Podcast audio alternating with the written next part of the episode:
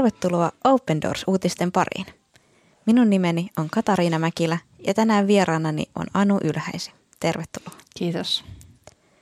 Oletko koskaan pohtinut, mitä vakava vaino on tai miltä se tuntuu? Joka kahdeksas kristitty maailmassa kokee uskonsa tähden vakavaa vainoa. Open Doorsin julkaiseman vuosittaisen World Watch-tutkimuksen mukaan nimenomaan vakavaa uskonnollista vainoa kokee maailmassa jo 340 miljoonaa kristittyä. Tässä ohjelmassa me haluamme antaa näille kristityille äänen ja kertoa heidän tarinoitaan. Tänään kuulemme vainottujen kristittyjen elämästä Etelä-Aasian Laosissa. Maan kommunistihallinto tarkkailee ja kontrolloi Laosissa hyvin tiiviisti uskonnollisia tilaisuuksia, myös rekisteröityneen kirkon toimintaa. Jopa 75 prosentilla valtion hyväksymistä seurakunnista ei ole pysyvää, vakituista kokoontumistilaa. Siispä uskovat kokoontuvat kodeissa. Laosin viranomaiset suosivat jälleen kommunistista arvomaailmaa, minkä seurauksena käännynnäisten lukumäärä pyritään pitämään mahdollisimman pienenä. Maan vallassa pysymään pyrkivä hallitus taistelee kaikkea vieraiksi vaikutteiksi määrittelemänsä vastaan. Entä mitä tämä tarkoittaa paikallisille kristityille? Laosilaisen kristityn on noudatettava erityistä varovaisuutta kommunistiviranomaisten suhteen. Kotikokoontumisia pidetään laittomina ja uskovien tulee siksi toimia salassa. Viranomaiset hyödyntävät myös hallituksen alaisuudessa toimivalta rekisteröidyltä kirkolta ja paikallisilta johtajilta saamiaan tietoja painostaakseen kristittyjä. Tutustutaan nyt tarkemmin Laosissa elävien vainottujen kristittyjen arkitodellisuuteen Boupha-nimisen naisen kokemusten kautta. Bouphalla ja Atitilla oli sydämellään laosilaisten evankeliointi, mutta Atit vangittiin hengellisten tilaisuuksien järjestämisen takia. Miehensä vankeusaikana Bopha joutui selviytymään yksin. Bopha on 36-vuotias maanviljelijä Laosista ja hänellä ja hänen miehellään Atitilla on kahdeksanvuotiaat kaksoset sekä viisivuotias tytär. Bopha kuuluu itse Kmuheimoon – ja hänen miehensä on Bruheimon jäsen. Pariskunta osallistui Atitin siskon häihin Atitin kotikylässä, jossa he ovat siitä lähtien asuneet ja jonka seurakuntaa he johtavat. Bopa kertoo Atitin siskon häiden kulusta. Kun vieraat kuulivat, että olemme kristittyjä, he innostuivat. He halusivat tulla kristityiksi sillä he uskoivat, että ainoastaan Jeesus voisi auttaa heitä taistelussa henkiä vastaan.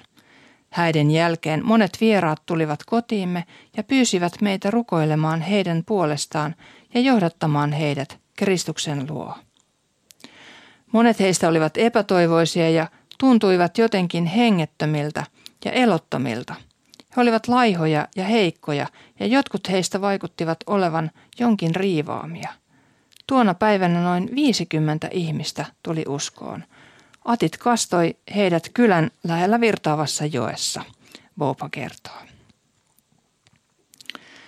Suurin osa Bruheimon jäsenistä asuu Laosin eteläosissa Taimaan, Vietnamin ja Kambodsan välisellä rajaseudulla. Monet heistä ovat köyhiä ja lukutaidottomia. He ovat taustaltaan animisteja ja palvovat esi-isiä. Bopan ja Atitin muutettua kylään uskovien määrä alkoi kasvaa. Eräs seurakunnan jäsen, 17-vuotias tyttö, oli demonin riivaama, Bopa kertoo. Hän saattoi itkeä lakkaamatta ja olla viikkoja syömättä mitään. Rukoilimme hänen puolestaan muutaman päivän ajan ja hän vapautui. Kun uutinen tapahtuneesta levisi, jopa parinkymmenen naapurikylän ihmisiä tuli luoksemme. He halusivat antaa elämänsä Jeesukselle. Lyhyen ajan sisällä uskovien määrä kasvoi 200 hengestä 300 henkeen. Lauantai-iltaisin ja sunnuntai-aamuisin ihmiset tulivat kylämme Jumalan palvelukseen. Tästä kylän päälliköt alkoivat ärsyyntyä. Uskovien joukkokokoontumisista huolestuneet kyläpäälliköt ilmoittivat asiasta paikallisille viranomaisille. Poliisi tuli kertomaan Atitille, että hän rikkoi toiminnallaan lakia. Viranomaiset vaativat häntä allekirjoittamaan lausunnon, jossa hän luopuisi uskostaan, lopettaisi uskon harjoittamisen ja ihmisten käännyttämisen. Hän kieltäytyi ja sanoi, että lopettaisi mieluummin syömisen kuin uskomisen ja Jumalan palvelemisen. Atit jopa pyysi lupaa kirkon rakentamiseen, mikä suututti poliiseja entisestään. Muutamia viikkoja myöhemmin tammikuussa 2020 paikallinen kyläpäällikkö tuli pitämään kokousta Atitin johtamien kristittyjen kanssa. Hän käski meitä lopettamaan Jumalan palvelukset, mutta me kieltäydyimme. Sen sijaan aloimme kokoutua kolmesti viikossa, Bopa kertoo. Bopa tiesi, että olisi vain ajan kysymys ennen kuin hänen miehelleen, perheelle ja työlle kävisi jotain vielä pahempaa. Mieheni heräsi aamuisin noin puoli kuudelta. Joka päivä hän meni pellolle, jossa pidimme Jumalan palveluksia ja rukoili alueen puolesta, luki raamattua ja palasi sitten kotiin puoli kahdeksalta, Boba kertoo. Eräänä maaliskuisena sunnuntaina hän meni pellolle tapansa mukaan rukoilemaan ennen Jumalan palvelusta. Kun hän oli palaamassa kotiin, paikalle tuli viisi poliisia – jotka pyysivät häntä kyläpäällikön puheille. Olin huolissani hänestä. Lähetin muutamia miehiä kyläpäällikön luo ja me muut aloitimme Jumalan palveluksen. Menimme tällä kertaa eri paikkaan, jotta poliisit eivät löytäisi meitä. Miehet palasivat noin puolen päivän aikaan. He kertoivat, että poliisi oli käskenyt miestäni lopettamaan evankelioinnin ja Jumalan palvelukset. He yrittivät saada hänet allekirjoittamaan suostumuksen. Atit oli pyytänyt heiltä lupaa kirkon rakentamiseen ja viranomaiset olivat suuttuneet ennestään. He olivat neljän tunnin ajan yrittäneet saada Atitia allekirjoittamaan suostumusta, ja kun tämä edelleen kieltäytyi, he pidättivät ja vangitsivat hänet, Poupa muistelee. Järkyttävistä uutisista huolimatta Boba pysyi tyynenä. Päivää ennen Atitin pidätystä Boba oli pyytänyt miestään olemaan erityisen varovainen. Atit oli kuitenkin rauhoitellut vaimoaan sanomalla, että kaikki on Jumalan suunnitelmaa. Tiesin, että näin tulisi tapahtumaan, Boba kertoo. Heti kun kuulin pidätyksestä, pysyin tyynenä. Atitin vangitsemisesta seura- vangitsemista seuranneina kuukausina viranomaiset jatkoivat uskovien uhkailua. Kun viranomaiset jatkoivat vainoamista ja häirintää, muutamat he- heikoimmat seurakuntalaiset alkoivat kieltää uskonsa. Bouban täytyi pitää huolta sekä lapsistaan että miehestään, sillä Laosin vankiloissa vankien omaisten täytyy huolehtia vankien aterioista. Mieheni vangitsemisen jälkeen opetin kolmesti viikossa seurakunnassa ja toimin ylistyksen johtajana, Bopa kertoo.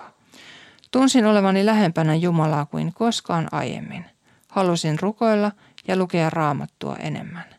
Uskovat auttoivat minua ravinnon saamisessa ja rahallisesti. Olen heille todella kiitollinen, Poupa sanoo. Neljän kuukauden kuluttua kaksi seurakunnan jäsentä oppi pitämään Jumalan palveluksia poissa ollessani. Tiesin myös, että mieheni tulisi olemaan turvassa, sillä Jumala oli hänen kanssaan. Uskon Jumalan lupaukseen psalmissa 91 jakeessa 4. Hän levittää siipensä ylläsi ja sinä olet turvassa niiden alla. Hänen uskollisuutensa on sinulle muuri ja kilpi. Lopulta Atit sai tuomarilta luvan kirkon rakentamiseen, kunhan kaikki tehtäisiin tiukasti lakia noudattaen. Vietettyään vankilassa yli vuoden ja maksettuaan lähes tuhannen euron sakot – Atit palasi perheensä luo. Atit on silti edelleen kotiarestissa ja häntä on kielletty evankelioimasta ja muun kristillisen toiminnan järjestämisestä maaliskuuhun 2022 saakka. Open Doorsin paikalliset yhteistyökumppanit auttoivat perhettä Atitin vankeuden ajan ja sen jälkeen tarjoamalla Atitille terapiaa. Myös Atit on vapautumisensa jälkeen osallistunut hengellisiin koulutuksiin. Paikallisten kumppaneiden avulla Open Doors avustaa Bruheimoa esimerkiksi kaivoprojekteissa, terveyskoulutuksessa sekä vainottujen uskovien hätäavussa. Projektit helpottavat paitsi Bru-uskovien, myös heidän ei-kristittyjen naapuriensa elämää. Olipa erikoinen tarina monien käänteiden jälkeen. Niin erityisen jotenkin puhuttelevalta tuntuu tämä Bouthanaisen uskollisuus ja sellainen rohkeus tarttua uusiin haasteisiin sen het- siinä hetkessä, kun mies joutuu sinne vankilaan, niin, niin hän ei jotenkin lannistunut ja, ja jäänyt jotenkin yksin siinä tilanteessa siinä mielessä, että hän lähti rohkeasti eteenpäin. Mm. Hänelle tuli tietysti paljon enemmän työtä siinä, hänen piti pitää miestään huolta, mutta myöskin sitten siitä seurakunnasta, että hän otti jotenkin sen sijaisen paikan siinä sitten, sitten heti suoraan, että on kyllä todella, joo, nä, tästä nä, kaikesta näkee niin kuin sekä Boban että tämän Atitin sellaisen hyvin syvän, varman uskon kyllä. Jeesukseen. Mm. Kyllä ja jotenkin myös sen, sen luottamuksen siihen, että, että Jumala varustaa itse kaikkiin tehtäviin, että, että riittää, että kun ojentaa itse ensin se oman käteensä, niin sitten Herra niin antaa siihen viisautta ja ja sellaista voimaa kyllä. Mutta onhan tämä niin hyvin erityinen tilanne, että, että meidän on vaikea eläytyä siihen, että, että joutuisi, joutuisi vankilaan uskon takia vuodeksi ja, tai ylivuodeksi. Ja, ja myös tällaiset olosuhdetekijät, että, että pitäisi sitten itse toimittaa sille sinne niin kuin ruoka-apua niin sanotusti, niin on se hyvin erikoinen erilainen todellisuus. Mm. Mutta tässä ohjelmassa on hyvä se, että voimme myös rukoilla näiden meidän ystävien, sisarten ja veljen eri puolilla maailmaa. Voimme rukoilla heidän puolestaan ja kantaa heitä Herran eteen. Herra Jeesus, kiitämme siitä, että, että olet kutsunut omiasi myös täällä Laosin seuduilla, viidakkojen keskellä, Herra, mihin evankeliumi muuten ei ehkä aina niin, niin kulkeudu. Herra, kiitämme Poupasta ja hänen miestään Atitista ja heidän rohkeudestaan ja uskollisuudestaan seurata sinua. Pyydämme Herra heidän perheelleen – ja seurakunnalle ja sinulta tulevaa siunausta. Ja pyydämme Herra, että, että he saisivat elää siellä oman kylänsä ja yhteisönsä keskellä valona ja suolana. Kertoa Herra sinusta rohkeasti, vaikka painostusta Herra tulee, vainoa tulee. Kiitos Herra, että sinä olet ja pysyt samana. Olet iankaikkinen Jumala. Jeesuksen nimessä sinua kiitämme. Amen. Muita tarinoita Laosin vainotuista kristityistä voit lukea osoitteessa opendoors.fi kautta Laos. Voit myös tilata ilmaisen Open Doors-lehden ja sen välissä tulevan rukouskalenterin, jossa on päivittäisiä rukousaiheita vainottujen kristittyjen puolesta. Voit tilata sen osoitteessa opendoors.fi kautta liity. Uusia tarinoita kristittyjen elämästä eri puolilla maailmaa kuulemme taas ensi viikolla. Kuulemiin.